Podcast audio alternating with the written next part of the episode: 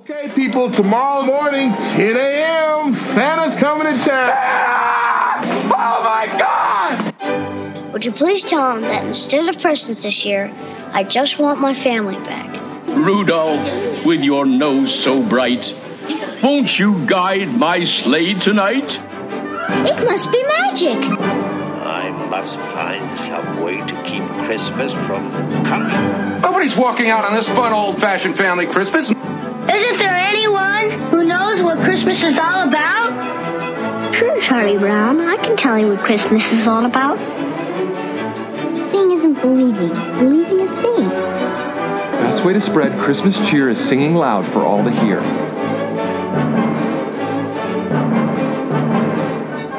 Hey, everybody. We're back for another week of 'Tis the podcast dedicated to keeping the Christmas spirit alive 365 days a year. I am Julia. I'm Tom. Good evening. I'm Anthony. Hey, guys. What's going on? You know, we're back to regular recording night. It's the first day of February, so we're that much closer to Christmas. It's going to feel pretty Christmassy here in the Heartland this week. Yeah, it will. We are getting blizzard-like conditions. I'm so excited. How many inches is blizzard like in the Heartland, guys? 6+ inches. Oh. Would you stop it with your little nonsense New York attitude towards snow? No nonsense. I was about to say that probably... Never mind. I'm not going to say that. but that's going to make a... Never mind. That's awesome, though. I'm happy for y'all. Jerry D understands our elation in this moment. And anybody south of Oklahoma gets it. It's quite the meteorological week. I don't know. Earthquakes aren't meteorological, but they're a natural phenomena. I'm glad you guys were unaffected by that earthquake. And it rocked my world. And I didn't feel a dang thing. And I hope that y'all stay safe during your 6-inch blizzard. I mean, let's be honest. I am very excited for you guys because you guys don't get it a lot. So that's awesome. I'm very happy for you guys. It's going to be a real touch and go over the next few days. Like all the milk's gone. People bought every bit of bread that's in stores. People are. Let me tell you something. That'll happen no matter how. Like even when we're expected to get like an inch of snow, which is like nothing, obviously. Like y'all do the milk and bread up there too. Everywhere does the milk and bread. Okay. Everywhere, and it's so fun. And the gas. Everyone lines up for the gas, and it's like, what are you doing? Like I had to go to the gas station before our last snowstorm, which we got like a foot and a half, and like. And, like, the only reason I stopped at the gas station, because I'm not a panic person. I know within 2 days, it's, like, melting away. Mm-hmm. It's no big deal. But I needed windshield fluid because I was out. That's the only thing I do need because it gets dirty, you know, whatever. So I stopped, and, like, the guy, who sold it to me was like, you'd think the freaking world's ending. All these people are stopping. Like, it's a bit of snow. I'm like, oh, no. But that's when you tell him, dude, you should be happy. All these people are giving you money.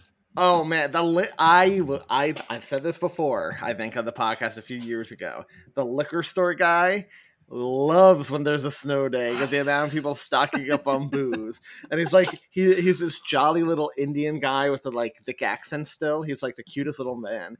And like, I don't drink much anymore just because health reasons. Like I want to try to lose weight, whatever.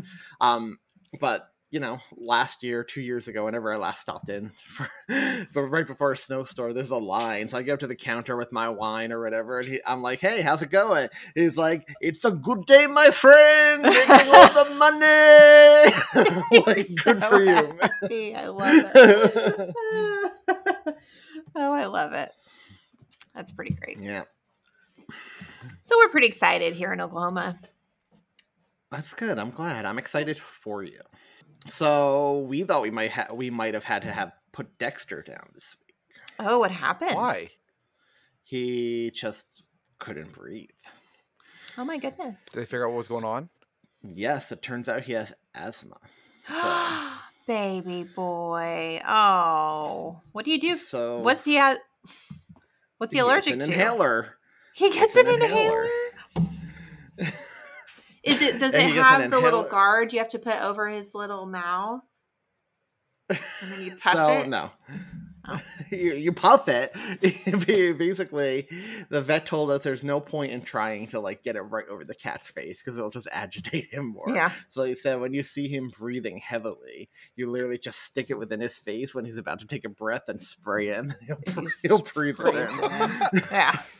Oh my gosh. But it's been helping. So this happened literally Monday. So the few times we've had to do it, it helps him.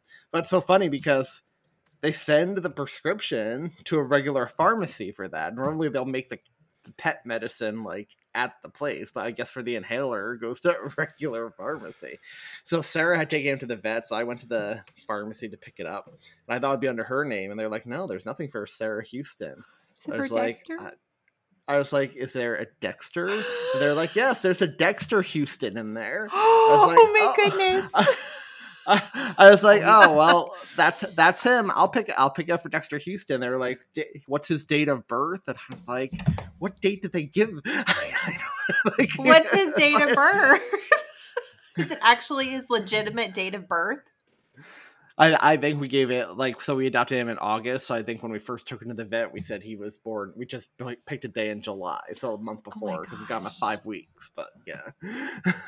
Oh my gosh, that's so funny. So, yeah. Is it adult? I guess so. It's adult. It's just human medicine that you give to a cat. Sure. Is it albuterol sulfate, something like that?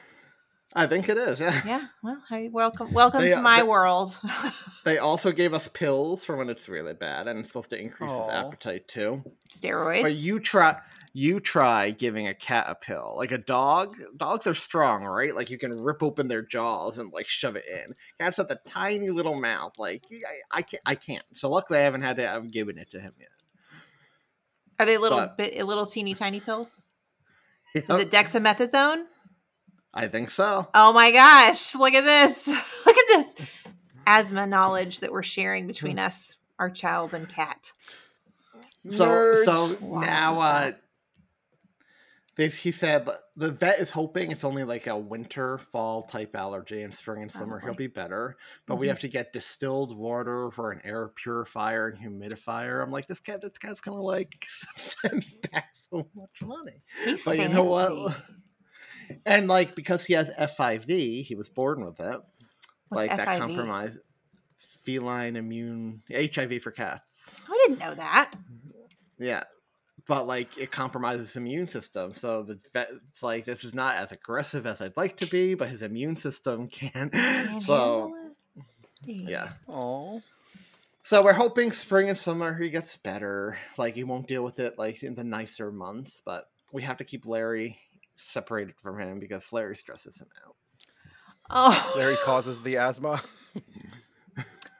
Oh, I mean, man. I don't want to pin blame on Larry. Larry just wants to be his friend, but I mean, the other night, was it recording? Whatever. When I went into the bedroom, it was late. Sarah was already asleep, and Dexter was in her arms. I didn't hear Larry behind me.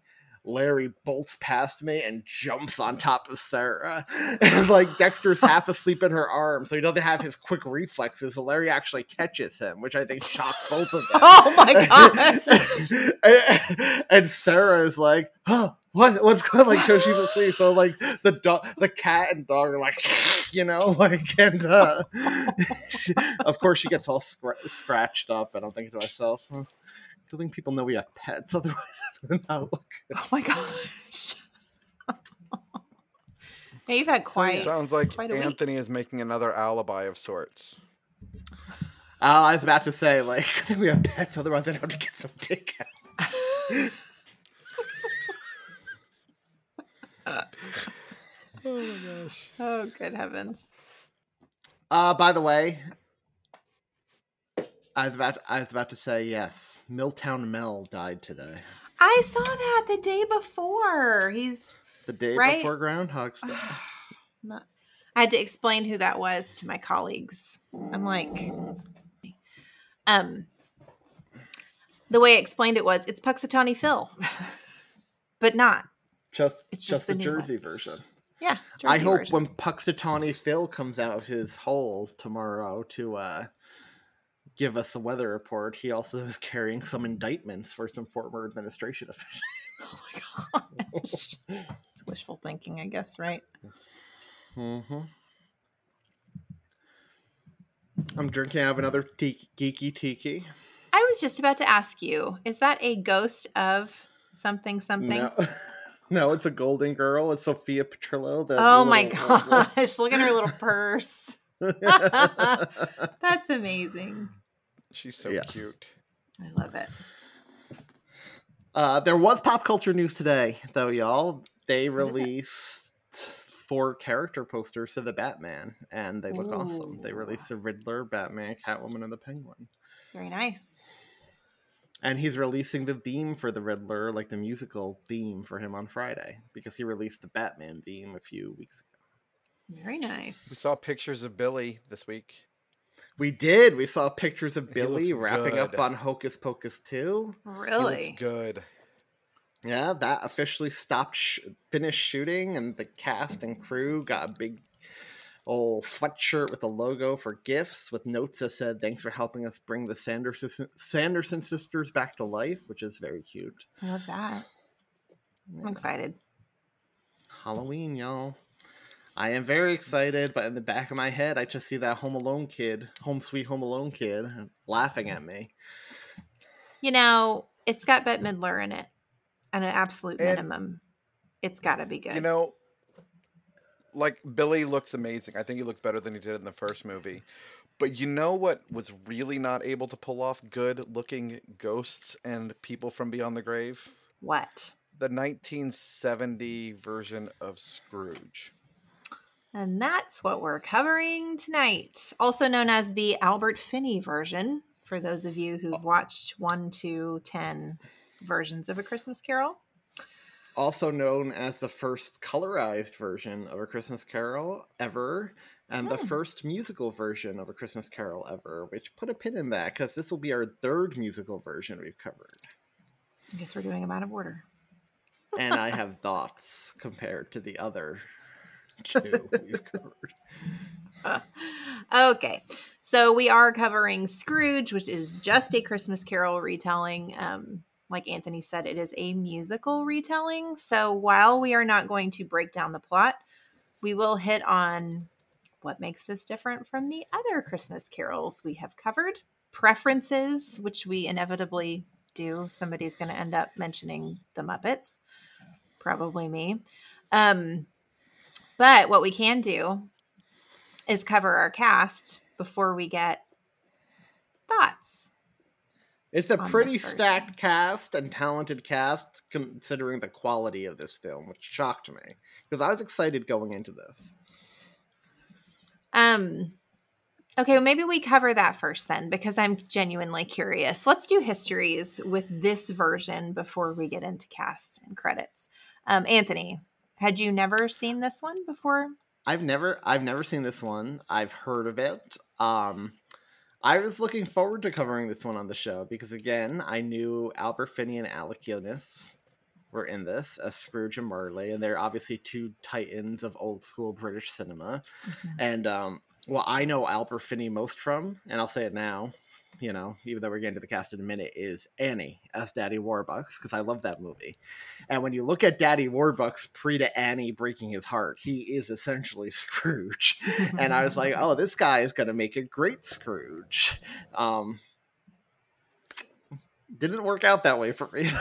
Did not work out that way for me, though, which is a shame because, again, he essentially played Scrooge in Annie just with an American accent. And I will say it was weird seeing him with hair. But yeah, so first time seeing it, probably my last time seeing it. But yeah, that's my history. Tom. First and last. We have a consensus on here. It is also my first time seeing it.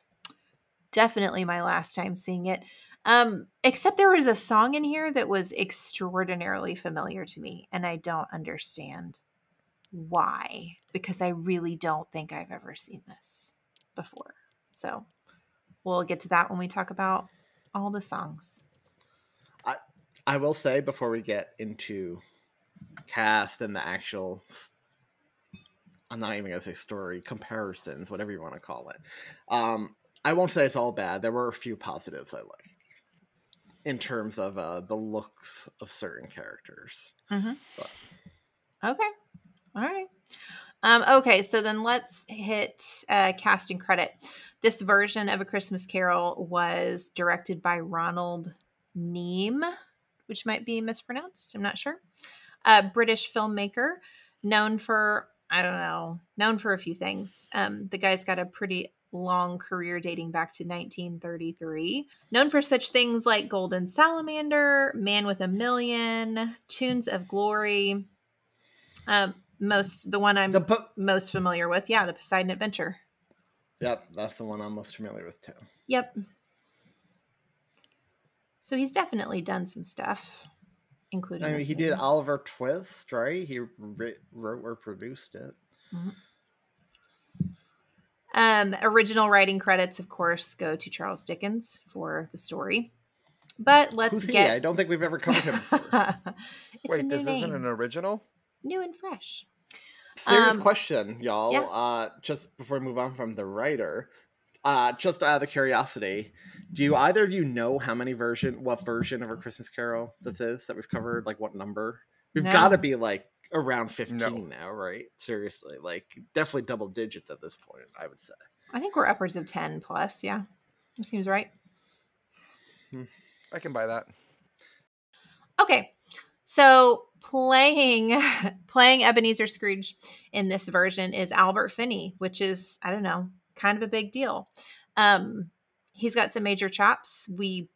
I would imagine most people modern movies speaking, he's probably most well known for the Bourne movies, potentially Aaron Brockovich, most definitely.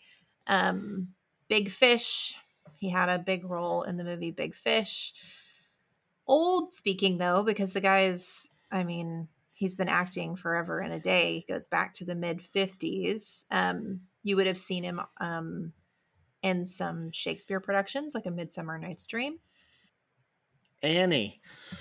He was, for all the adaptations of Annie, he's the daddy Warbucks everyone thinks of when they think of Annie. Mm. There have been a million film adaptations, but just like Carol Burnett's the one you think of with Miss Hannigan, he's the daddy Warbucks people think of. And everybody tries to emulate. Speaking of playing big characters that people should be familiar with, he played Hercule Poirot, which is the hardest thing in the world for me to say, in Murder on the Orient Express in 1974. And he passed away in 2019, sadly. Oh, wow. I didn't realize it was so recently. Yep. He was 80. You have a favorite? I know your favorite, I'm assuming, is... Daddy Warbucks, Anthony. Yes, because I've said before a million times, I'm not a fan of the Bourne movies. Yep. Do you have a favorite Albert Finney, Tom? The Bourne movies and Daddy Warbucks equally. Nice. I'll take it. I quite liked him in Big Fish and Aaron Brockovich myself. Good choices. This guy's a good actor. Yes, he's exceptional. Sure. He's great. Playing Marley, the ghost of Marley, is Alec Guinness. This guy, I just don't think I'd ever heard of him before. Just kidding. It's Obi-Wan Kenobi. Which is Kenobi. Absolutely his most famous role, right? Right? Iconic. Okay. I'm just making sure I'm not missing something glaring. But, he's also done a ton of other stuff as well. So he was in the TV miniseries Tinker Tailor Soldier Spy, which until this moment, I did not realize that movie was based on a miniseries. How cool is that? I do have it. I don't know if this was a joke or not, or hyperbole, but Mike Westfall is very researched, so I'm not going to fact check him here. But he commented... after he played this, he had a proclivity for playing ghosts. Got typecast as a ghost for most of his career after this, which is true even with Obi-Wan, because Obi-Wan dies pretty early on in that series and is a ghost the rest of the time. Oh, that's not a very funny. Good ghost. We'll get into it, but all I will say is, again, you have Albert Finney and Alec Guinness as two of the most iconic characters in literature and film history, and how do you waste them like this? Pre-Ghost days, you would have seen Alec Guinness in Dr. Zhivago, Lawrence of Arabia, Bridge on the River Kwai, To Paris with Love, Oliver Twist, Great Expectations. Like, whoa. Good stuff there. Interesting choices, Jacob Marley's ghost. All right, let's move on. So our favorite is obviously not Obi-Wan, right? Obi-Wan's my favorite. Come on. This role is not my favorite, Alec Guinness. I can tell you that. Not at all. Okay, our Ghost of Christmas Past was also an interesting choice. Was played by Edith Evans, who passed away in 76. So not too long after this one. But I guess she was pretty old in this role, now that I say that out loud. But you would have seen her in The Importance of Being Earnest, the 52 version. She's done some BBC stuff as well. TV movie Time Remembered. Prudence and the Pill. That sounds delightful, from 1968. That's the most 1968 title of a movie I've ever heard. It doesn't sound like an Anthony movie. Her face is very recognizable, but I couldn't tell you why. I think she's just got that. Oh, well, she was in The Nun Story. Maybe that's it, with Audrey Hepburn. I'll tell you, weird design for me for the Ghost of Christmas Past. Interesting choice. I have so many comments on ghosts. I'll wait till we get into this. I have problems. Okay, let's go to our next ghost then, the Ghost of Christmas Present. Come in and loved know me better, man. This was Kenneth Moore playing the Ghost of Christmas Present, who, looking at his IMDb page, you never would have known it, because this man is under gallons and gallons of hair as this role. His career dates back to 1935. So he was in a whole bunch of stuff that I'm not super familiar with, but he has got a lot of Shakespeare in his past. Henry IV, Macbeth. So a stage actor for sure, I'm gleaning, which I could see it. It's also in A Night to Remember, The 39 Steps, Man in the Moon, The Longest Day from 62. I will say this guy's one of the highlights of the movie for me. Well, all of the remakes that we see of this movie draw so heavily on the artwork from the original that it's hard to miss on the Ghost of Christmas Present, right? Right, because he has everything is just big. Mm-hmm. So they always cast people who are big, both in stature, appearance, but also their personalities are big. Mm-hmm. And their wine glasses. I'm gonna mute myself. That's what she said. And because we're talking about ghosts, Patty Stone was the Ghost of Christmas Future, Ghost of Christmas Yet to Come. Not so much an actor, a lot more of a dancer, this particular cast member is. So don't know that you would have seen them in anything, but obviously there's not a ton of acting to be done for that particular ghost role. Other like secondary characters, we've got Michael Medwin played Scrooge's nephew Harry. So we know that character, right? The one that continually wishes Scrooge a Merry Christmas. Why do they call him Harry in this movie? I don't know. He's Fred. He is Fred, but I don't know why he's Harry. This actor was 10 years older than Albert Finney. Funnily enough. That's funny. Oh my gosh, for real? And this actor just passed away in 2020 at the ripe old age of 96. We also have David Collings was Bob Cratchit. Most people may recognize this actor from Doctor Who. He had a run on Doctor Who from 75 to 83, which seems like a pretty solid run. A whole lot of British TV. Through the Dragon's Eye, Omnibus, which was a documentary, Press Gang, Ruth Rendell Mysteries. He also passed away in 2020. The hits keep on coming. They really do. The Fezziwigs in this movie are played by Lawrence Naismith and Suzanne Neve. They were delightful. Delightful. They had a good dancing, singing number, which was a lot of fun. And then we have our, I'm sorry. Susan Neve was Bella/Isabella Fezziwig. So the love interest, Mrs. Fezziwig, was Kate Walsh. So back to Bella. We did have a love interest shown at length, like a whole song and a bit devoted to showing the backstory, which some versions choose to really not focus on. She was fine. She sang a song I could have done without, which is a running thing in my own life, apparently. And then I'm going to mention one other part. What's funny is that you were one of the only people in our Facebook group, Julia, that was when not they announced excited about the Muppets Extended Edition coming out with Bella's song intact again. I was. I don't know why everybody likes that song. It's terrible. Okay. The only other person I'm going to mention, because he is also in Willy Wonka and the Chocolate Factory, is Roy Kinnear, plays the second gentleman of charity. So one of the two guys that goes to the door and tries to get money from Scrooge, and he kicks him out. He says the surplus population quote that is so famous. Roy Kinnear, he's the dad of Veruca Salt.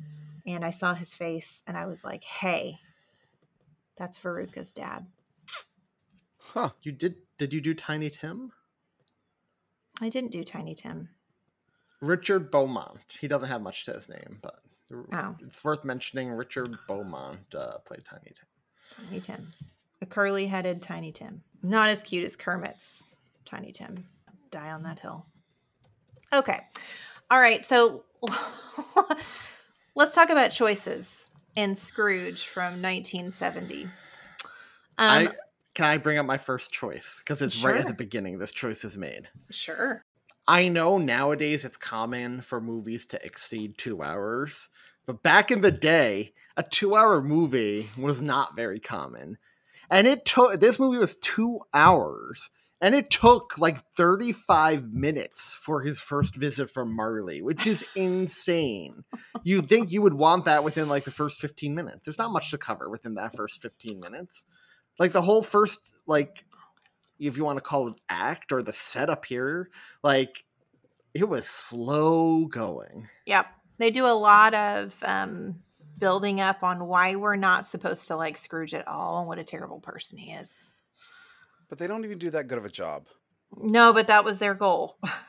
That's what they burned that time for, was to really help you despise Scrooge. Well, and that goes to filmmakers and writers, right? Because, again, we've covered north of 10 of these films before. And I think even our worst ones did more economic storytelling, in that even if we weren't big fans of them, they were established Scrooge for who he was within like 5 to 10 minutes. They knew how to do that at least. And I'm confused as to where the disconnect here was, because if you just go by the book, like, treat the source material as like your Bible for making this film. Right. They use the opportunity of that extended 30 some odd minutes before we even get to the first ghost to add in a few songs. There's an overture that it opens up with. There's a song that Scrooge sings called I Hate People. And like, these songs are pretty long. They're not short, quippy little songs. They're very, very long. That song just made me think of Anthony the entire time. What's funny is when I was watching it today, I was like, "Oh, I relate to this song." So you weren't the only one, Tom. Like, I feel that. Having said that, as a big fan of musicals, and musicals can be very over the top and hit you over the head, mm-hmm. to have a song literally called I Hate People as one of your first numbers, that was too much even for my musical-loving self. Yeah. It was followed quickly up with Father Christmas, another song called Father Christmas, that comes back towards the end when he actually becomes a real Father Christmas instead of a tongue-in-cheek Father Christmas at the beginning. Again, interesting choice. This is the first time I think A Christmas Carol has ever mentioned Father Christmas or mm-hmm. actually showed Scrooge dressed as Father Christmas. It was a choice for sure. So it takes a long time to get to the ghosts. What do we think of Scrooge's aesthetic as it is also? So this is, like Anthony said, this is actually a young Albert Finney who you see in the Fezziwig scenes. And when they go into the past, you see Albert Finney as he actually is while he acted in this movie, which is fairly young. He's all make-upped up to be Scrooge himself for the vast majority of the movie. What did we think of this Scrooge as a character, both in styling and voice? And so we're looking at this retrospectively. We've seen how many other Scrooge renditions, like we said, mm-hmm. maybe upwards of 10. Mm-hmm. There's nothing of note in his character. Nothing sets him apart. Nothing makes him unique. Nothing endears me to him. Mm-hmm. Aesthetically, okay, this is going to sound... No. Okay, aesthetically, I think Albert Finney was almost too, fit or big to play Scrooge. Every other version of Scrooge we had is hunched and, almost rail thin, right? Mm-hmm. He's, supposed to be, wasting away. It's supposed to be the physical... It's supposed to be the physical embodiment of what he is on the inside, right? Which is just, nothing. He's nothing. He's a frail man. And I feel like Albert Finney, and when I say big, I don't mean fat, because he wasn't fat. He's a mm-hmm. bigger dude. I mean, mm-hmm. he's a tall dude, and it was just very jarring to me, because that's not what I think of Scrooge. Mm-hmm. the stuff in the past where he's himself. Yeah, okay, Scrooge was young, he was healthy, he was had a different outlook on life. But in the present, even the hair in the present, it was... I don't know. It did not work for me. Nope. I loved Michael Caine's Scrooge. Michael Caine, yep. I loved Jim Carrey's Scrooge. Whatever you think of that movie, that's how I picture Scrooge in the book too. I think they did a very good job of what Scrooge looked like in terms of drawing him. Mm-hmm. What's the other big one we covered? Oh, the one everyone loves, Alistair Sim. Mm-hmm. Right? Whatever you think of that movie, he's pretty much one of the Scrooges people think of when they think of Scrooge. Mm-hmm. He just wasn't Scrooge to me. He didn't look like him or act very much like him. Yeah, so the hair was very distracting to me because it was definitely not his real hair or lack thereof balding head. But I think what was most irritating to me was the voice. He sounded like Stitch from Lilo and Stitch. And I had a real hard time focusing on much of what he talked about because the voice was so grating, which I think Albert Finney can sing, right? Yeah. And his good old fashioned voice is real nice. So I'm very confused by choosing to warp the voice that much when I think it was probably unnecessary. Because you can sound gruff and Scroogey without having a complete alteration of your voice. So that was very distracting. Without becoming a caricature? He was a caricature. That's the best way to say it. He was. And I didn't care for it. Not a good caricature. Because let's be real. There have been so many adaptations. A lot of actors probably lean toward caricatures. Because Scrooge himself is so famous, right? You're trying to imitate all the other actors who have come before you. Right. But which is a smaller number for him because this came out in 1970. So yeah. So he had a lot. He could do his own thing here. So I don't know why he fell into that camp. That was very interesting. That was very odd to me. Yeah. Okay. I don't know that we need to do characterization. I thought Bob Cratchit was fine.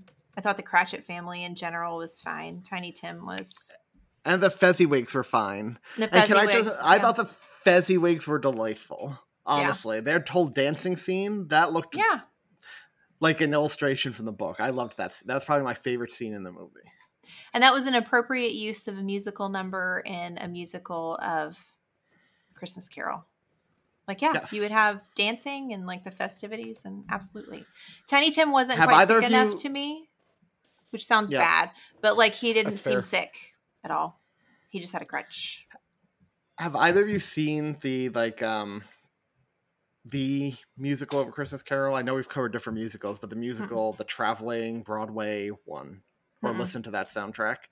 The Fezziwigs number, it's called Mr. Fezziwig's Annual Christmas Ball, is always like a showstopper. Because that is the moment of joy in the story, right? That is the one that it's like supposed to be the Be Our Guest Under the Sea type moment, like the big one you're singing along with. So I thought this movie did a good job of embodying that.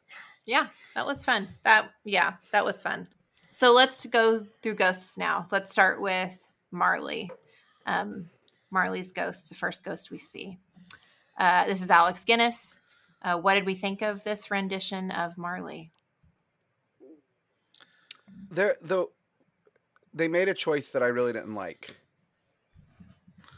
The chains were floating. Nothing seemed heavy about them. There was no weight to be carried, no burden. Mm-hmm. They looked really fake as well, which I was surprised about because the first ghost we see is that carriage that rides through his chamber and goes out the door. Which I thought that was a cool moment, honestly. Yeah. It was unexpected. Cool. I was like, huh. Yeah. And I think this is maybe the first one the first movie we covered where we see a chamber pot. Which is indicative of what you needed to get through this film. So I saw that as some writing in the tea leaves, but as we see Marley, he takes Scrooge flying for some reason. It's for a song that is again way too long. But we're flying, and there are all these dead ghosts that are at various stages of decomposition. Which is weird because none of the ghosts that we encounter show any. They all look like their living selves would have looked. So I didn't understand the mythology around ghosts in this. Alec Guinness made a choice too for me that I was confused by. Did he sign this movie for a paycheck? Because he looked like he was sleepwalking through this whole thing. He looked like he did not want to be there. There was like no emotion or anything, and like we all know Alec Guinness is a great actor. You just listed off his credits, but like it was almost like he was just giving the script the day of or reading off cue cards or something. He just did not seem like he wanted to be there. And look, again, I am a huge fan of musicals. I really am. Like, that will be a notch up for me usually. And I know, Julia, you said you have to be in the right mood for musicals. And if it hits you the wrong way, it could go the opposite way for you. But for me, it's almost like always a notch up. Mm-hmm. Compare this to the other two musical versions we've done. We had the Spectacular where Marley. Mm-hmm. And even the Frasier version where Jason Alexander was Marley and he's singing link by link. Yeah. The chain was getting longer. Like this song was boring. That was a good one. It was boring. Yeah. And when you're flying through a bunch of specters, you would expect more excitement. Right. Well, again, compare it to both Muppets Christmas Carol and that Frasier version where they brought all the specters in to haunt Scrooge as they were singing, and it was just done so much more effectively. Yeah. So remind me, so this version is very heavy on the supernatural images. Like it's pretty scary. All things considered, if you lay it out against all the other versions of A Christmas Carol, I feel like it lays pretty heavy on the scariness, the ghost storiness of A Christmas Carol. I could not have continued to watch this with Jude. He was interested a little bit at the beginning and lost interest, but like this thing's dang scary in some parts. And apparently they cut out a lot of the scary elements, namely the hell at the end is cut out when it's played on TV stations. And I think it's TMC that airs it in its entirety with the scary bits, but in lots of places they cut all of that out. This movie is rated G, which is kind of inexplicable to me, but remind me, it's Anthony, the old days. Yeah, remember old even days. We've talked about with the 80s. Yeah, PG in the 80s would be like 13 or R nowadays. Yeah, that's the truth. Since you're the biggest fan of the Jim Carrey Christmas Carol, was it the Jim Carrey Christmas Carol where you see the ghosts in the greenish light? Yeah, and their jaws are literally falling off. Yeah. And I actually liked that part of the Jim Carrey Christmas Carol because it felt – I hadn't really seen that depiction in any other version up until that point. Those ghosts were successful to me because there was a point, right? That's when Marley's telling, you know, Scrooge, like, here's what's set before you, and these are all the souls that you could have helped and you didn't, like all of this stuff. That point was missing in this one. It was for pure scare factor. And I just couldn't appreciate it, which is unfortunate because that's supposed to be our change of heart, right? Marley starts the change of heart. And because it was pure scare factor, that almost made it, because you're 100% correct, this was pretty scary. But it almost made it less scary to me because there wasn't a point to the scares. Mm-hmm. It's like when you're watching a good horror movie, the ones with the smart scares scare you more rather than the ones that are just trying every 2 minutes like a jump scare trying to get you. For right? Sure. And that's what this felt like compared to the Jim Carrey version, which was actually really scary. Yeah. Like, especially for a Disney cartoon. Yes. Or let's look at FX's Guy Pearce one. Like, the ghost stuff was really scary. And that's another one I really like because it did something different while still staying true to the book. So yeah, like this one just, it wasn't effective to me despite being scary. Yeah. Okay. So we all kind of agree that Marley was a bit of a fail, which is tragedy. Rest in peace, Alec Guinness. What? I was just saying, may Alec Guinness rest in peace. That's right. Okay, so our next ghost was also a choice. So Ghost of Christmas Past, played by Edith Evans, was the first time I've ever seen the Ghost of Christmas Past in a red ball gown with a muffler and a lovely, lovely hat. 70-year-old woman. And so old. And so old. So opposite of the youth that is typically presented in this particular ghost. If it's not a candle head, which is kind of the definition of here today, gone tomorrow, right? It's the floating Muppet that's terrifying, but clearly a child trapped in water. So an interesting choice. Why old? I'm so confused. I'm confused about that too. Why is she in color? Like not just color, but she is like bright color. Right. Again, and we're going to see the color come in later as well. I could see why the bright color from a filmmaking perspective, Scrooge's days were brighter and more optimistic. But to your point, Tom, yeah, the only bright ghost, the only one who's not supposed to be really scary is the second one, like Ghost of Christmas Present. Red is a curious choice, though. Like, I get the bright thing, but yeah, red is curious. Make it yellow, like the candle she is in the book, yeah. Yeah. Well, and the other problem with it is we had just seen all the ghosts and they are all so drab. Yeah. Yeah. But she's also not supposed to be a tortured soul either. I was about to say they're more like, I'm not going to use the word angels, but that's really what they are. They're more like they're sent to missions to people to help change them. They're not I never took them to actually be like the souls of dead people. Yeah. So she's also, what's interesting is all of these ghosts, except for future yet to come, because they didn't say anything. They're a little spicy. Like they've each got some attitude towards Scrooge that you don't see as much in other versions, particularly Ghost of Christmas Present we'll get to next. He's like real salty. But she's got some real bite to her, which I thought was kind of funny. Like I didn't hate that part of it. She's judgy and all of that, but she takes him to all the places that every other one takes. She takes to the Fezziwig, and she examines his life as a kid, and we get to see Fran, his sister. Yeah. The storyline's not as built out in that one as we see in some of the other ones, namely the loosely adapted Guy Pearce one, where we get like a big old Franny backstory, which I appreciated. But we see Franny just a tiny little bit. Tons of time at the Fezziwigs. They build out the whole Belle love story that goes terribly wrong because he likes money more than Belle. And then she's just kind of gone.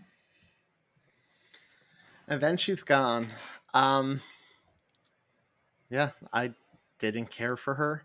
No. I will say, in terms of the saltiness, though, Julia, I kind of actually really did like that she was salty and Christmas Present were salty. Because when you think about it, I think how long it takes for Scrooge to change, right? It's a gradual change over the night. They're getting frustrated with him. They are supposed to, like, get on his nerves a bit, I think. So that aspect kind of worked for me. But I just didn't like her depiction. Yeah.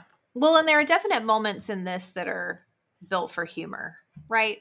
There's supposed to be like parts of this movie were supposed to just probably really make us laugh and all of that. So I'm sure that had something to do with it as well. Tom, any input on past? I was glad when she was gone. Now, I know in the book, past is supposed to be like an androgynous character, which is why in Jim Carrey, it was actually like probably the most faithful past we saw as a candlestick. It was like a candle head. You didn't know if it was a man or a woman, even though Jim Carrey did the voice in mocap. But like it had that voice. You couldn't tell, right? Yeah. If you didn't know it was Jim Carrey. Do you automatically... Like, is your expectation when you sit down to watch A Christmas Carol, you're going to get a woman for past, regardless? Yeah, a woman or a child. Yeah, me too. I mean, I know it's not faithful, but I like the child. Disney did the best. Yeah.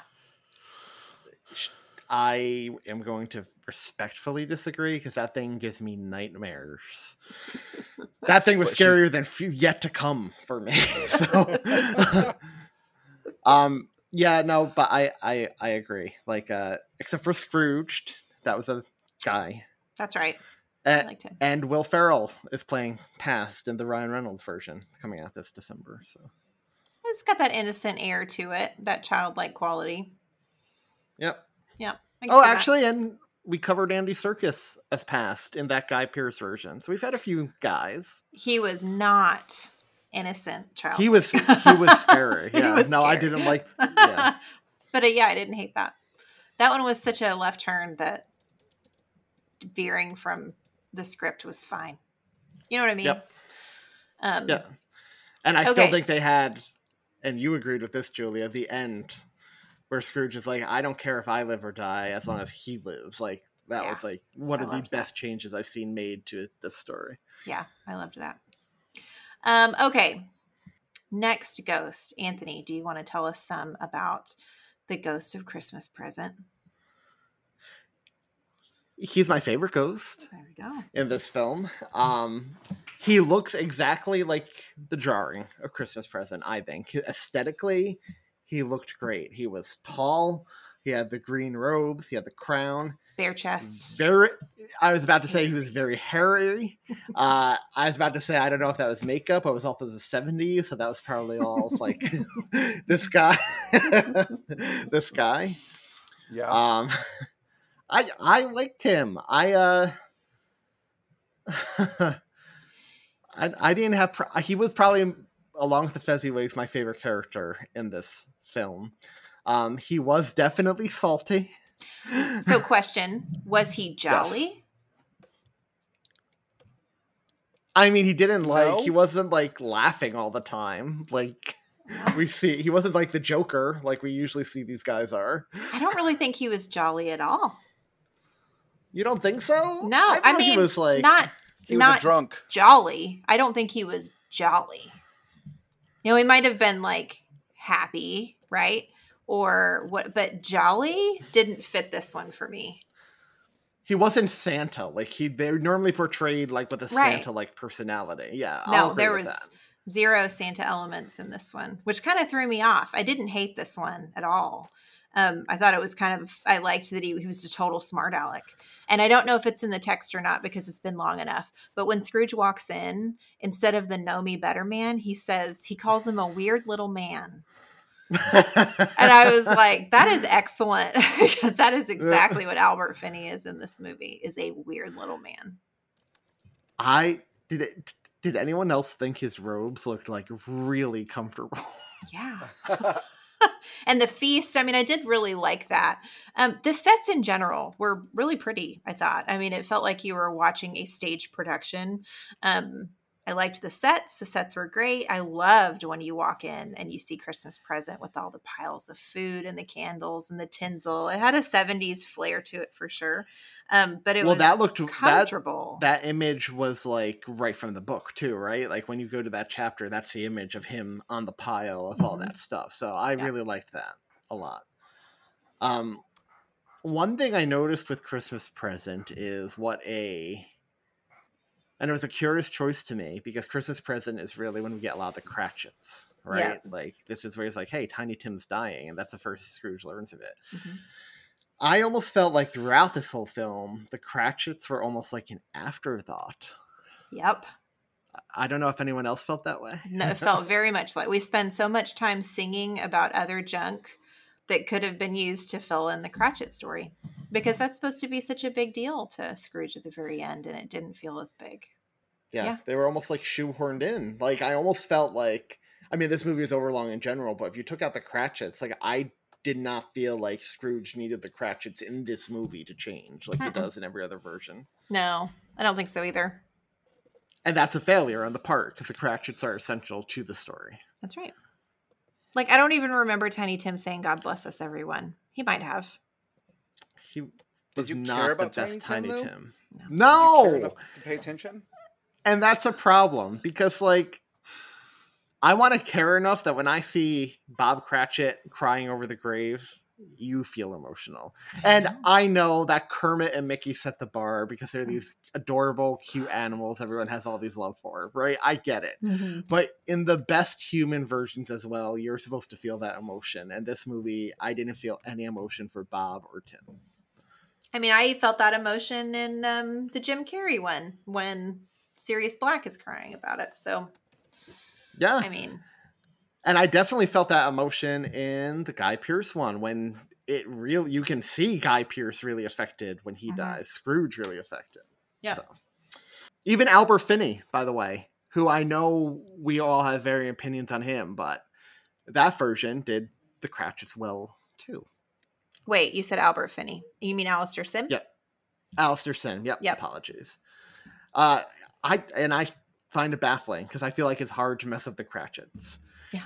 Just like it's hard to mess up Scrooge at this point. He's so embedded in pop culture. The thing with Scrooge is you don't want to be a caricature, but it's all there for you. Mm-hmm. For anyone who's looking to adapt A Christmas Carol, your heart is right there. Just bring the Cratchits to screen as is. They don't need a lot of tweaking. Right. Yeah. That's an excellent point. I don't really feel much for the family, sadly. What did you think of? I don't really feel much for anybody. Yeah. Did you like Present, Tom? I did. I mean, he started out in the first bit with those beautiful big wine glasses, and at that point, that was kind of, yeah. What is this delicious drink? Human kindness. Tom's going to be biased toward Present, because he's our very Christmas present here. No, I'm joking, but you are a Christmas present, Tom. I will say, though, before we move on from Present, the stuff with his... it still makes me uncomfortable, no matter how bad the adaptation is, when he hears people making fun of him at the party. Yeah. That scene is just... will never not be uncomfortable to me. Yep. And listeners, let me tell you something about Anthony's personal life. In terms of parties... I will always be one of the first people to arrive, because I don't like arriving after the fact and giving people the chance to talk about me. Is that it? Is that the motivation? That, dude, I am like, and then when I leave, I always have to walk out with someone. It will never be alone. That way I have somebody in conversation. I'm not like the person walking out alone where I feel like eyes are on you. Like, yeah. I trying to think back to where this started with me. It's probably something subconscious from A Christmas Carol when I was young, seeing people make fun of Scrooge. I don't know. Oh, but I mean, it's always an uncomfortable scene. You're right. Always. And the second thing is they didn't do he grows into a skeleton with the two feral children. And I always forget what the feral children are. Or what are they again? Want and Temperance. What? Is it Temperance and Want? Yes, you're right. Yeah. Which I've never cared for that part anyway. So I was fine with that. I never liked that part.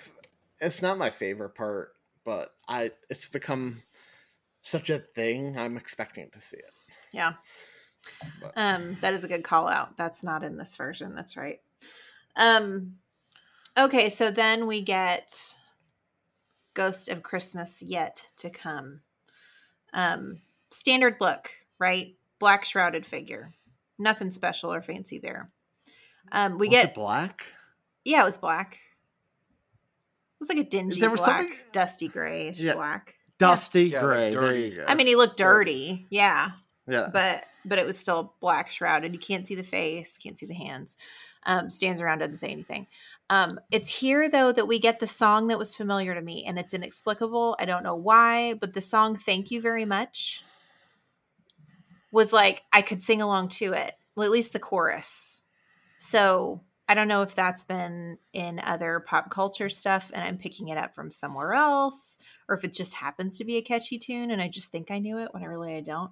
But that song was familiar. And so this is the part where the Scrooge isn't very smart, okay, for one, because he's in this mass of people and they're saying thank you very much. And what they're doing is they're celebrating Scrooge dead. And now their debts are gone. Scrooge is dancing along with them, and like flipping his skirt. His dance moves were a little weird to me. They were real weird. It's like Gollum dancing. He's thinking that they're thanking him for this life he led, and he's like interacting with them without actually interacting with them. So again, I think it's supposed to be sort of funny. He's completely misconstruing the song entirely. Like they're actually thanking him when really they're thanking the fact that he's dead. Because they're free of this thing, the Scrooge. They're done. And they're literally dancing on his coffin. And he never gets it. Because we get the same scene we get in every single one where he shows up at the graveyard and there is the grave. What happens to me, ghost? And he sees his name on the headstone. In this case, it was on the top of the plot itself. Interesting choice to just make him a total idiot. And I was about to say,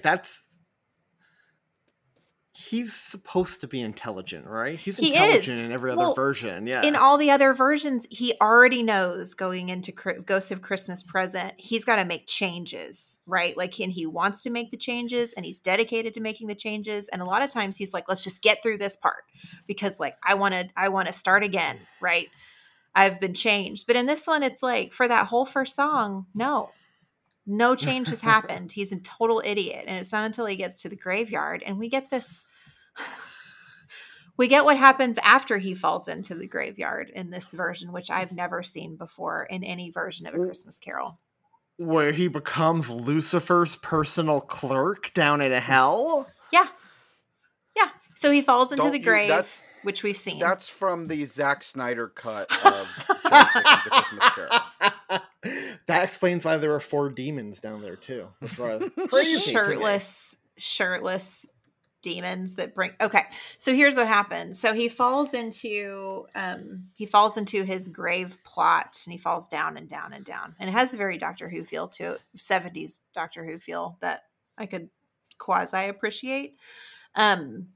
He hits rock bottom and he's in this red room with all of these faces in this cavern and these stalagmites everywhere. And he touches it and it's hot. So like, it's obviously hell. And who shows up at Marley, and he's like super jazzed to see Marley because he's not alone. And Marley's like, I actually wanted to be the one to welcome you here. And nobody else wanted to. So he's like digging the knife in because Marley is also pretty salty. Like, he's pretty sassy. It's almost like Marley blames Scrooge for his own fate. It totally does. So he's leading him through the caverns of hell, and he's like, Lucifer picked you himself to be his own private, he calls it, he doesn't call him an accountant, but essentially, right? It's his clerk. His personal clerk. You said that. His clerk. And so he takes him into a reimagining, a staging of Scrooge's office as it was, except it's cold forever and ever and ever. It's so... And then the three Chippendales demons come in and pile. The three oiled up demons and pile chains on top of Scrooge. Are these cutie McCute faces for you? No.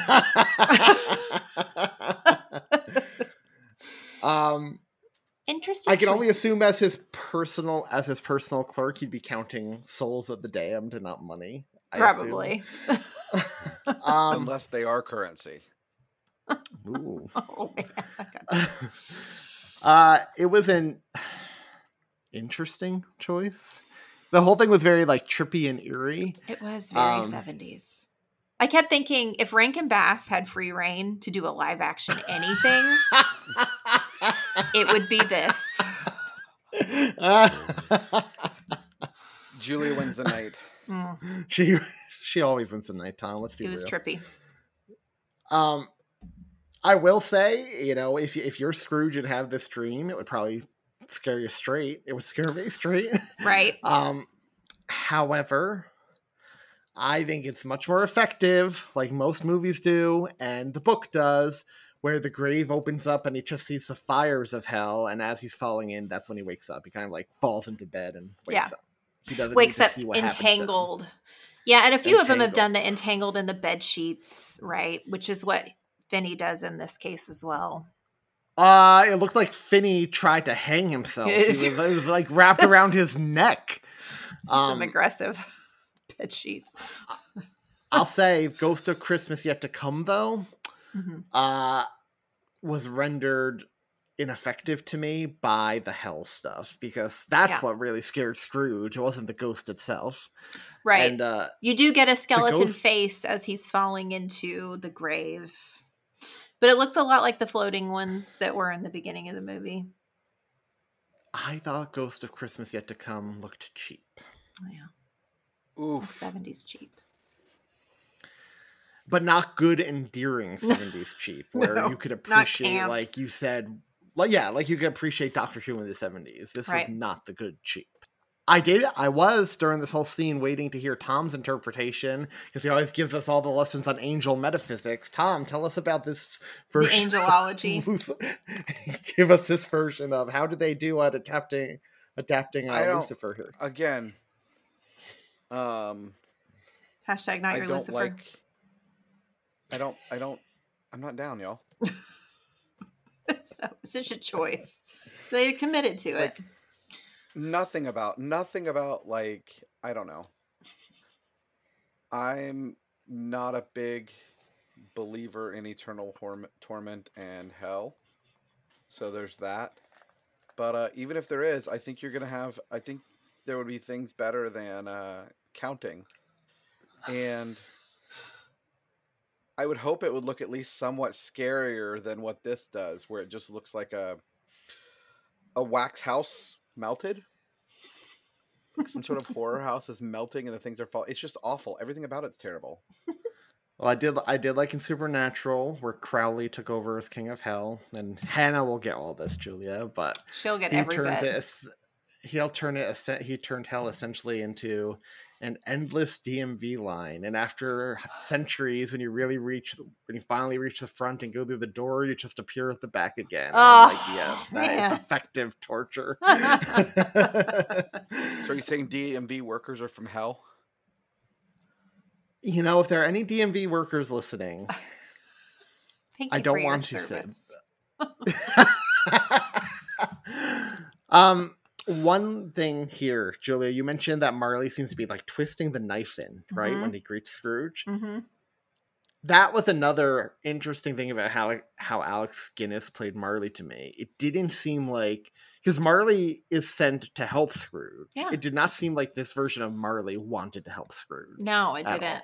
Mm-mm. He didn't. He wasn't interested at all in helping Scrooge. Nope. Nothing was positive. No. No, not at all. Mm-mm. Okay, so let's talk about the last element of the things we gotta hit when we talk about A Christmas Carol and why we love it or hate it. The change scene, right? The exuberant Scrooge is no longer what he was. He wakes up Christmas morning. He still has time and he's excited. How did Finney do on this transformation? He pales compared to other Scrooges. It's just not, he's not excited. There's not enough, there's nothing there. There's like no depth to anything in this. Mm-hmm. Let's compare him, right? Because Michael Caine didn't come till later, right? So right. Really he's coming after Albert Finney, who was probably the biggest Scrooge prior to him. And Albert Finney is really, like, when you look at compilations and everything, he has that most iconic. He does the handstand on the head. Alistair Sims. He's the one people think. Oh, yes. Alistair Sims. He's the one most people think of. Like, even if they don't like that movie, that scene is so memorable because of how he plays it. It's like, he's like a kid on Christmas. Yeah. Because little he got unhinged. His life back. That's. Uh-huh. Yeah. Little unhinged, scares the housekeeper as you're supposed to do. He set the gold standard, and that came out 20 years prior to this. That came out in 1950, 1951. Mm-hmm.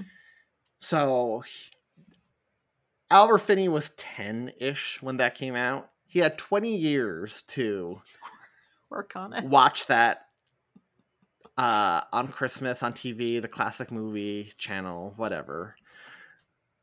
Study it. You know, Alistair Sims was a big actor, so I'm sure this guy, Albert Finney, was a serious actor. I'm sure he studied him. Mm-hmm. I don't know how he didn't look to that for inspiration, honestly. But because, like, Michael Caine was great. Yeah. Like, I feel like everyone took what Alistair Sims did and does their own version of that, but that set the gold standard. But this just didn't work for me. It wasn't. If I had a dream where I was sent to be the devil's personal assistant for eternity with 4 Chippendale demons standing around me as I'm chained up, I would not act. I wouldn't act like this when I woke up. I would be much more like Alistair Sims. Like, thank you, I have another chance. Mm-hmm. I'm gonna go apologize to Tom for always calling him the worst. Please don't let that be your turning moment. You have so much other stuff to repent for. Oh, stop. I mean, like the M&Ms, I know. Yeah, showing that to Julia's children. Pervert. That was a real low moment. I'll tell you what. Okay, so this also feels like it lasts a million hours. To get to the actual very end of the movie from when he wakes up. It's like another half an hour. It's a massive rolling song. I Like Life, Father Christmas, thank you very much. They do a reprise of it where he really is, you know, Father Christmas, and he even dresses up like Santa, but people are doing it unironically now. And the thank you very much is people actually thanking him for being alive and forgiving their debts instead of thanking him for being dead and forgiving debts because he's dead. So it turns it on its head, but it like lasts a million years, And which I have a problem with how the people reacted. Okay? Yeah. Because in every other version as well, besides Scrooge's transformation, you get to see how other people react to it. Yeah. And everyone thinks the guy went completely loco. Yeah. Like, they're not sure what to think. They don't forgive him right away or do anything like that. I mean, the only ones who really kind of do, besides the Cratchits, because he goes to their house generally or sends the feast to their house, yeah, are the charity people who he runs into on the street and gives money to. Right. But, like, the rest of London, it's implied, because the book doesn't show it, the movies don't normally show it, it would take a while to forgive. And that's what Scrooge has to do. He has to repent now. He's changing his life around to make this new image for himself. And I get it. It's a musical. Everything has to be wrapped up in a tiny bow at the end. But the fact that they forgive him 2 minutes after he wakes up, when the night before he was being a jerk to everyone, like, didn't buy it. I didn't like that. Yeah. It felt rushed, for sure. And you're right, probably, about it's musical, and so everything's resolved quickly. But that just felt wrong, especially for A Christmas Carol. Right? Yep. Like, the stakes are so high. You can't rush it. Because the point wasn't that he changed. The point was he changed overnight, but the point was he learned that he has to change. Mm-hmm. It was going to be he was a work in progress. He had to be a work in progress. He had to live his life better. Mm-hmm. He doesn't automatically wake up like the best man on the planet. Mm-hmm. You know? Yeah.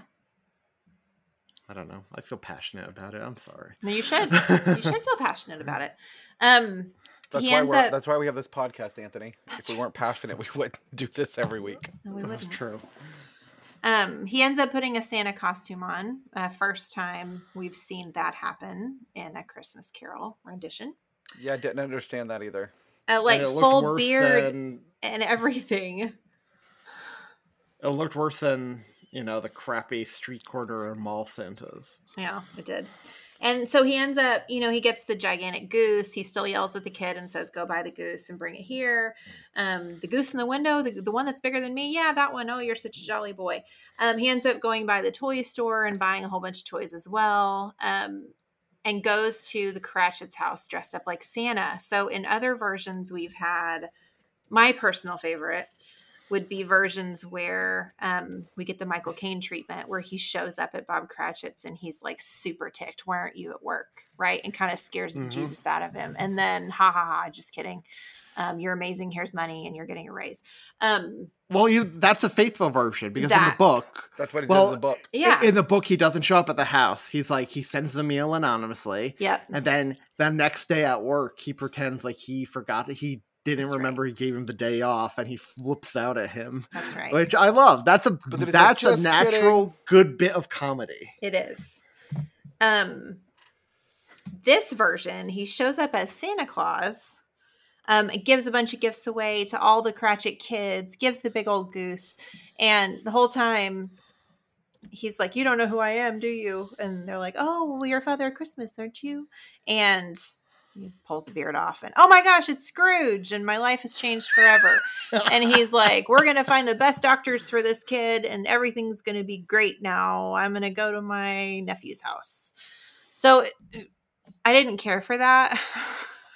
It just felt so schmaltzy. Ugh. It did.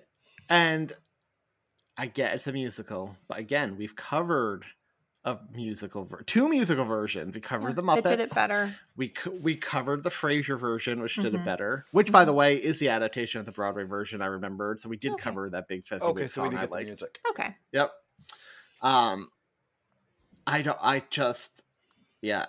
And don't get me wrong, the ending of the Muppets, the ending of every version of A Christmas Carol can be schmaltzy, but this one was way too over the top. Yeah I did not like it. And I'll tell you another thing I didn't like: the focus on the toys. Yeah, because that's not, he learns it's not about material items, whether it's money or anything. And I get he gives away his money to help people, but that doesn't include instilling the wrong lessons in other people by giving them all the toys they want. It's more like, here's money to better your lives, for your rent, for the heat, for clothing, for doctors. Well, yeah, and I also didn't appreciate he gave a gift to all the other Cratchit kids, but leaves Tiny Tim out. like for a few seconds. And Tiny Tim's face is like dashed. He's like super upset that he didn't get a toy, which that's not my Tiny Tim. But he's not going to die. No. You should just say, hey, I saw a vision of you dead. You're fine. But I didn't like that. Life. And then he busts out with a big, oh, just kidding. I got you the biggest toy ever. Also, you're going to live, hopefully. I don't know. But maybe some of this is because we don't believe this Scrooge. We don't have any stake in the game with the Cratchit family because the people, they didn't build the story up enough. So we don't really care about them enough to care, you know, if Tiny Tim lives or dies. And we've just been inundated with a 6-minute song that... we also don't like. And so like, oh. And then it ended, and not only there was great rejoicing in the land, but the other thing I didn't like about this ending, he ends it by thanking Marley, and Marley's not actually there, but he thanks Marley. What did Marley do to you? He didn't want to help you change. No, he didn't. Nope. He didn't. The last person I'm thanking, he was getting glee of the fact I was sitting in hell with him. I don't know, like just no authenticity, I would say, in this one. No, it was a movie of missed opportunities because, again, you have two titans of the English film industry playing two of the most iconic characters in literature and film history. I think they've been adapted only less than Dracula at this point, I read. Mm. That's how many adaptations there have been of them. And it was just a waste. It was a complete waste of their talent. Yeah. You know, I think we could all agree... they really would have made a good Scrooge and Marley with a good, faithful script. Sure. Yeah. Yeah, this could have been a lot better. Any quotes or scenes that you particularly liked? Nope. I mentioned the scenes I liked. It was everything in the present. Yeah. And the Fezziwigs in the past. Yeah. Then I think it's that time again. Well, does this have a Linus moment? I mean, yeah, it's got a Scrooge moment. It's fine. It's got the Scrooge It's weak. Moment. It's super weak. I mean, but it's there. I mean, it would be pitiful if it didn't. Yeah. I'm waiting for the day. Can we agree that's the day we'll end the podcast when A Christmas Carol or a Grinch film doesn't have the moment at the end? Oh, brother. I mean, if you're really looking for a reason to end the podcast, I guess. I'm giving this, I mean, it's better for me than All American Christmas Carol, obviously. Gun to head, I would choose this one. Oh my God, is Julie going to go the opposite way there? Like, you broke up for me. What did you give it? I didn't give it yet. I was just saying it's better than All American Christmas Carol. Oh, yeah. I'll give it a 2.75. I don't know if I agree with that. I really don't know if I agree with you, Anthony. I mean, that's fair. I get why somebody wouldn't, because All American Christmas Carol at least tried to do something different. This tried to do the book and failed it. I'm going to give it a 0.85. I'm going to go with the 0.5. Give it a half. Wow. 0.85, 0.5. That gives us a 1.36. 104 on our list. Under Deck the Halls. And above, I Saw Mommy Kissing Santa Claus. Under Deck the Halls. Oof, that's how you know you're bad. Any version of A Christmas Carol that comes in that low. Shameful. That is shameful. I do want to say I just read a good book lately. Speaking of A Christmas Carol. It's by Samantha Silva. It was called Mr. Dickens and His Carol. Oh. And it's basically a fictional account of how Charles Dickens was inspired to write his most famous book. Wasn't that a movie we did? I was going to say, while The Man Who Invented Christmas was a dramatic take, this was a more comedic take. But it was really good. And it was really, like, heartwarming. So, really recommend it. Cool. Okay. And check that out. If anybody listening is just very much opposed to how we have reviewed this, quote, classic version of A Christmas Carol, we would love to hear about it. Tell us why you like it, or tell us why we're right. And where can people do that, Anthony? All our social media pages, which you can get to by visiting, what is it, Tom? Linktree.com/tisthepodcast. Mm-hmm. You can also access our Patreon there, which we will be getting more content up. Like last year, January's been slow. It'll kick up now that, you know, I've had my little check break. Your mailboxes. Check your mailboxes because stuff just went out. I'm interested to see what people say about this one. Yeah, me too, because I think there does seem to be a lot of love for this one. I don't know how much in our group, but just in general, like critics liked it. Mm-hmm. Tom, didn't you have a question of the week for us? This is from Ron Hogan, a.k.a. President Hot Dog. He said, so as a possible question of the week, I associate the movie Elf with 'Tis the Podcast. If you could pick a movie for people to associate with the podcast, what would it be besides Elf and Christmas Vacation? Disco 54 immediately chimed in with Kirk Cameron's Saving Christmas. And a lot of people agreed, which was somewhat, I don't know if it was disappointing or not, right? But then he gave his serious answer and said, I'll tell you my serious answer, but Anthony, Tom, and Julia may not like or appreciate it. I will say that I know Anthony and I did. Julia, this is new to you, so you have to tell us what you think. And he comes in and says, Santa's Sleigh. For me, that was the episode that the podcast really clicked in, and they stopped tiptoeing around each other and united behind their collective hate for a poop show of a film and really started to gel as a threesome and as a podcast. I have a soft spot for that film, and I think it's one of their best episodes. I'll agree with that. That wouldn't be my answer, but I totally agree with that. And Matt Spalding said he just associates Hallmark, which I get. I do too. What would your answer be then, Julia? I'm curious. I think my answer is Arthur Christmas, because that's the first time we disagreed. Okay. And and it's funny when you think about it now, because our disagreement then was like so cordial. Which was really just Anthony being like, it's not my favorite movie. It's not my favorite depiction of the North Pole. And if you now, whenever Arthur Christmas comes up, like you give us your real thoughts about it. But I just remember that being the first time we were not in unison, in agreement on the podcast. That's like, what, 3 or 4 episodes in? Episode 4. And who knew that would be... the portender. That's a great Jimmy World song, by the way. Everything to come. I have another early episode, actually. It's episode 7, our Krampus episode. I feel that's when to Julia's point, it's one we all agreed on. Mm-hmm. I think it was one we all were surprised by how much we liked and agreed on it. And that's when I feel like we really started gelling. That's when we really started finding our format and just started like properly like letting ourselves geek out over something. That's still one of my fonder episodes of the show. Mm-hmm. That was the first time you introduced a movie that I ended up really, really liking and was surprised by. And then Better Watch Out came, and then you lost all of your credibility. I'm going with... I also introduced Mrs. Santa Claus. That's true. I am going with... I think I'm going to go with Kirk Cameron Saving Christmas, because I never would have watched that movie if it weren't for you guys.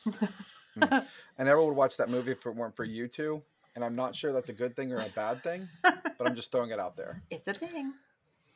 It's a thing, and... I can confidently say I would never have watched that movie if it weren't for you two. Same. That episode is also a milestone, because that's when we made our pact. If anything ever was worse in that movie, that's when we'd call it quits with this show, because it's not worth putting ourselves through that. It was fun. It was fun. No, that episode was a fun episode. Sometimes for all our disagreements and like how tedious it is to get through some movies, it's always fun talking about the bad movies. I'll say that. It is. Especially when we're in unison with the bad movies and not somebody defending it, like me with Better Watch Out or Tom with Home Sweet Home Alone, or I'm sure Julia's had some, but she's definitely less than me and Tom. I'll be curious to see what people come up with this answer, because I want to know. This is going to be fun, y'all. Should be interesting. Hey, Julia. Hey, what? We got a review. We did get a review, didn't we? You want to read it? It made my day. So just the other day, we got a delightful review, an Apple podcast, from a listener in Atmosphere. And it is wonderful. And I'm going to share it because it made all of our day. Tom posted it in Discord and we were all just like, oh my gosh, nicest thing. Okay. So well-structured deep dives into Christmas details.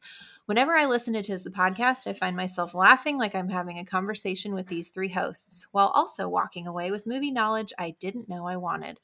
The structure feels like a church or AA group meeting, starting off with catching up on the week with hosts and then going into the plot and cast of the film or show that's being covered and discussing themes, hidden meanings, and general thoughts.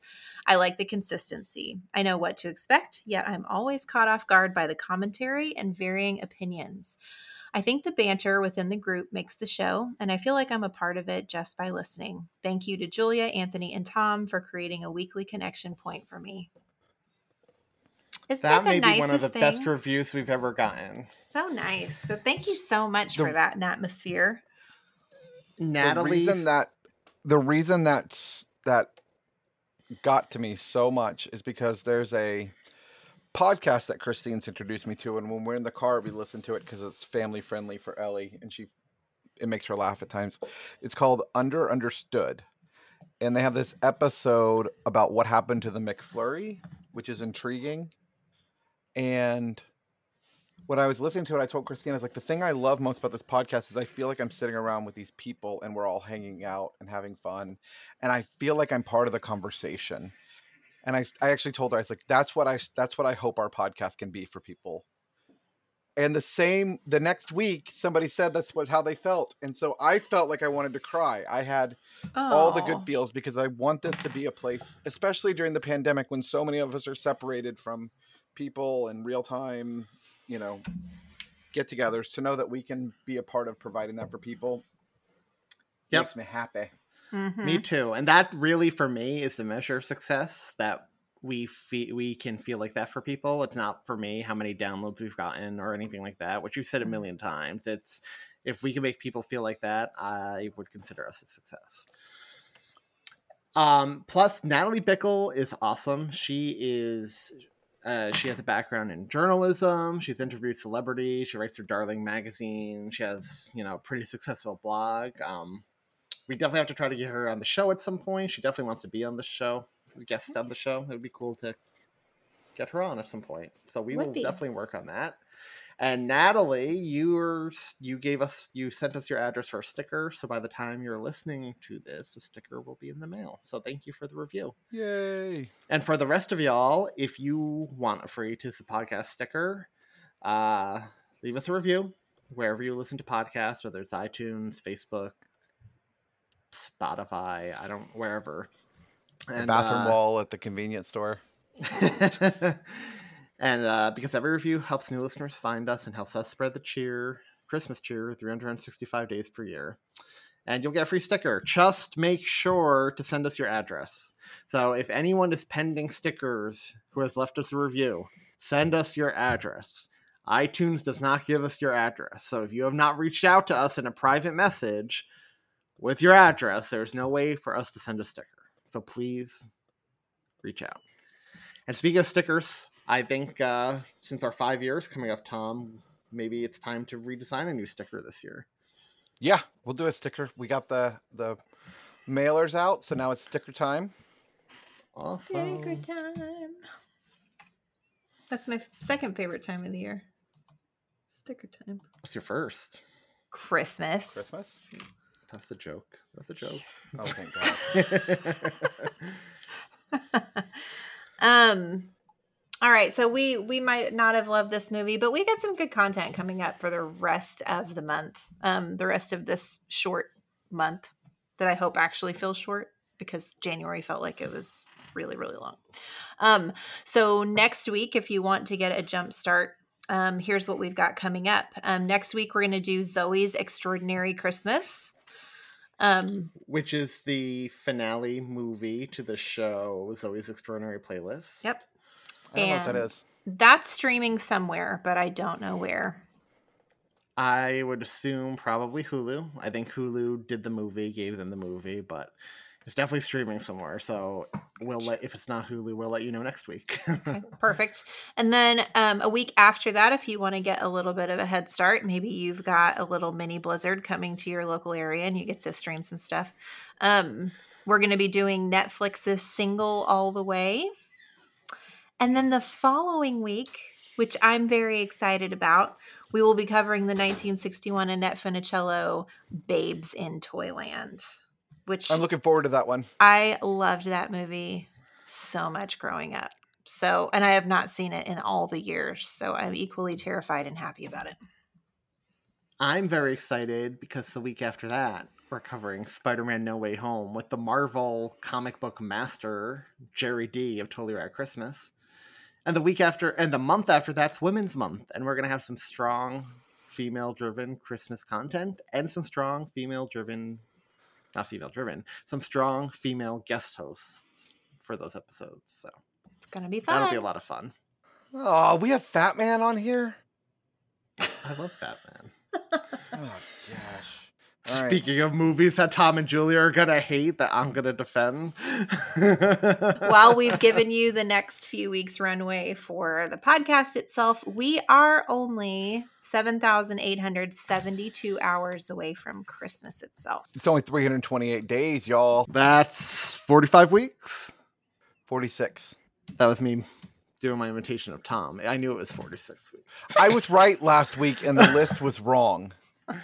Okay, so Tom was correct. I said 47 and you guys 46. I was right for once.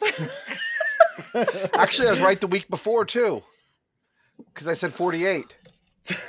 We just don't know how to count. And on that note, what are we gonna do about that? Bye. Bye. Bye.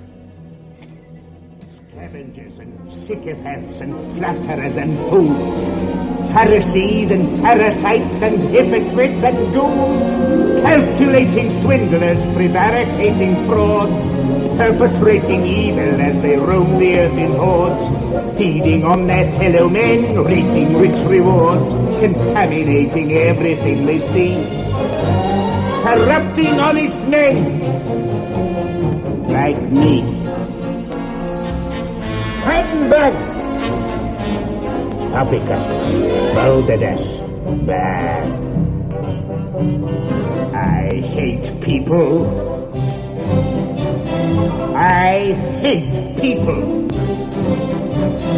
People are despicable creatures, loathsome, inexplicable creatures, good for nothing, kickable creatures. I hate people. I abhor them. When I see the indolent classes sitting on their indolent asses, gulping ale from indolent glasses, I hate people. I detest them. I deplore them. Fools who have no money spend it, get in debt, then try to end it. Beg me on their knees, befriend them, knowing I have cash to lend them. Soft-hearted me, hard-working me, clean living, thrifty, and kind as can be. Situations like this are of interest to me.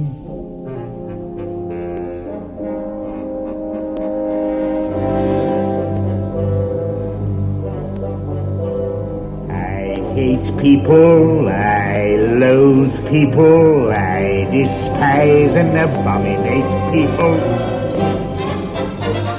Life is full of cretinous wretches, earning what their sweatiness fetches, empty minds whose pettiness stretches further than I can see. Little wonder, I hate people, and I don't care if they hate me.